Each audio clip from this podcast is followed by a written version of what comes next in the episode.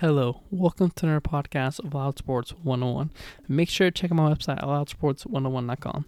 Alright, guys, today we'll be discussing if Liverpool will miss out on a top four Champions League place in the Premier League. Currently, Liverpool Football Club sits sixth place in the Premier League. Hearing this a year ago would have made you burst out laughing, as we are currently discussing an unprecedented fall from glory that Liverpool are experiencing. They currently have 11 wins, 7 ties, and 7 losses throughout this Premier League season. This is clearly not very good at all. Anyone will agree with me.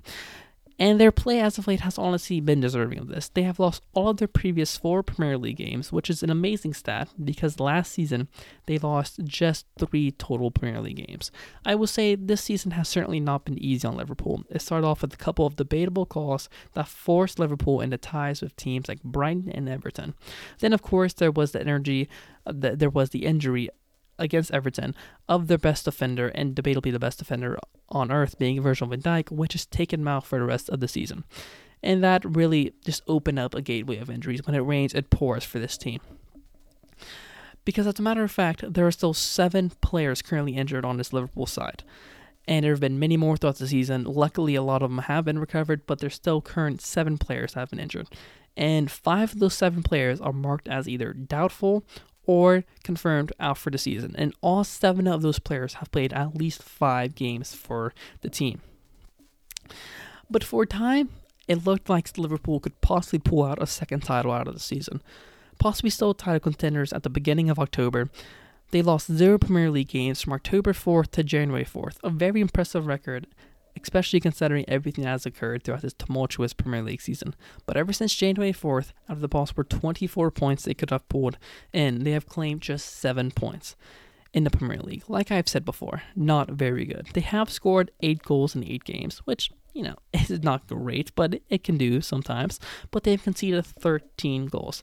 There are a lot of reasons on why the season has fallen apart for the Reds. The biggest one probably being the defensive pairing. You see, Liverpool technically runs or typically runs a 4-3-3 formation. That means a left back, a right back, two center backs, three center mids. Um, each center mid, uh, one center mid usually plays this central. The other two, one plays right, one plays left, and then three attackers: a left wing, a striker, right wing. Those fullback positions are debatably sometimes the most important in the game. They're usually taken by right back being Trent Alexander Arnold, who is one of the best players on earth by far, but he's not a right back. His defending ability is honestly not very good. Against some of the very good players, he can make very good plays, but the majority of the time when Liverpool gets caught out, he's the reason they're getting caught out. There have been many of goals. I mean, the clearest one I can think of is against Southampton, where he where he clearly let a guy run straight through that allowed for the goal that actually won Southampton that game. He's just not a great defender. A great player, a world class player, yes, but not a great defender. And at left back you have Andrew Robertson, a bit better at defending. I'm sorry, a lot better at defending, but he's still not a world class left back when it comes to defending. On the attack, his crosses are perfect most of the time, absolutely sublime. But when it comes to defending, like I said, it's better from Arnold, but it's not very good. And the thing is, is over the past three or four years, you could have those fullbacks push up because they provide such a spark towards this Liverpool offense.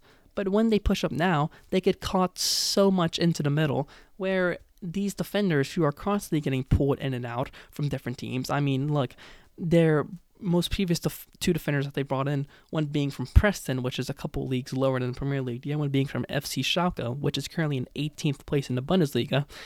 Ozan Kabak, I believe his name is, and Ben Davies from Preston. Not very good. Uh, Ozan Kabak was bought, was brought in on a 1.2 million dollar fee on loan, and um, Preston was bought for. I'm sorry, Davies was bought from Preston for 1.2. I'm sorry, 656. My fault. 656 thousand dollars. These aren't the world record numbers that Liverpool were bringing in when they brought in Virgil van Dijk. You see, there are tr- trying to repair these defensive holes with players who are just inexperienced and are just not good enough. And when you have players like Robertson and Arnold push up, it just clearly leaves very, very big pores in which these attacking players and midfielders and even defenders can run in and score many of goals against this side. And another bad part of their team has been their goalkeeper Alisson Becker, who's debatably the best goalkeeper on earth, but certainly this season he's changed. He's tried to change the tide. Um, in the past two games, or two of the past four games, debatably two of the most important games of the season, going up against first place Man City and rotating third and second place Leicester City, he put up a combined rating of 6.6. This is well, awful. Because you see, when you begin a game of soccer, you finish with a six rate. I mean, you begin with a six rating, and usually finish between the six to seven, sometimes five to seven. But against Manchester City, the best team in the Premier League, debatably the best team in Europe, he put up a 2.1 rating. I mean, he quite clearly handed two goals to Manchester City, and then another game against Leicester just a couple of days later, put up a 4.5 rating. Just awful. I mean, those combined to be 6.6, and if you have like an okay game, you should finish those two games with a 12 rating. And he barely, he barely does okay for one of those games with those ratings combined. It really seems as if everything that can go wrong does go wrong for Liverpool at the very wrong times, which has led to this team being in a very poor sixth place. They are currently five points behind Champions League football with 13 games remaining. There are also three other possible title contend, I mean, uh, Champions League place contenders all with at least one game in hand on Liverpool. That essentially means I believe Liverpool has played 25 games, so three teams below them, all contending for Champions League place, have played 23 and 24 and even 22 games. Not good at all. On the bright side, what you may think would be the bright side, just two of the remaining fixtures are against top five opposition. Two remaining 13 games are just are against top five opposition, but has not always been a struggling point for Liverpool. As a matter of fact, five of their seven losses have been against teams lower than they are. I think it just may be a season where Liverpool would just need to try and just muscle through it and minimize minimize the heartache and just settle for a chance at winning the Champions League. What I mean by that is is Liverpool season they are going to they should be able to beat Leipzig. They're currently up 2-0 with a home game coming up next within the next couple of days. How it will go, it will be a Premier League, Champions League, Premier League game. Those three games.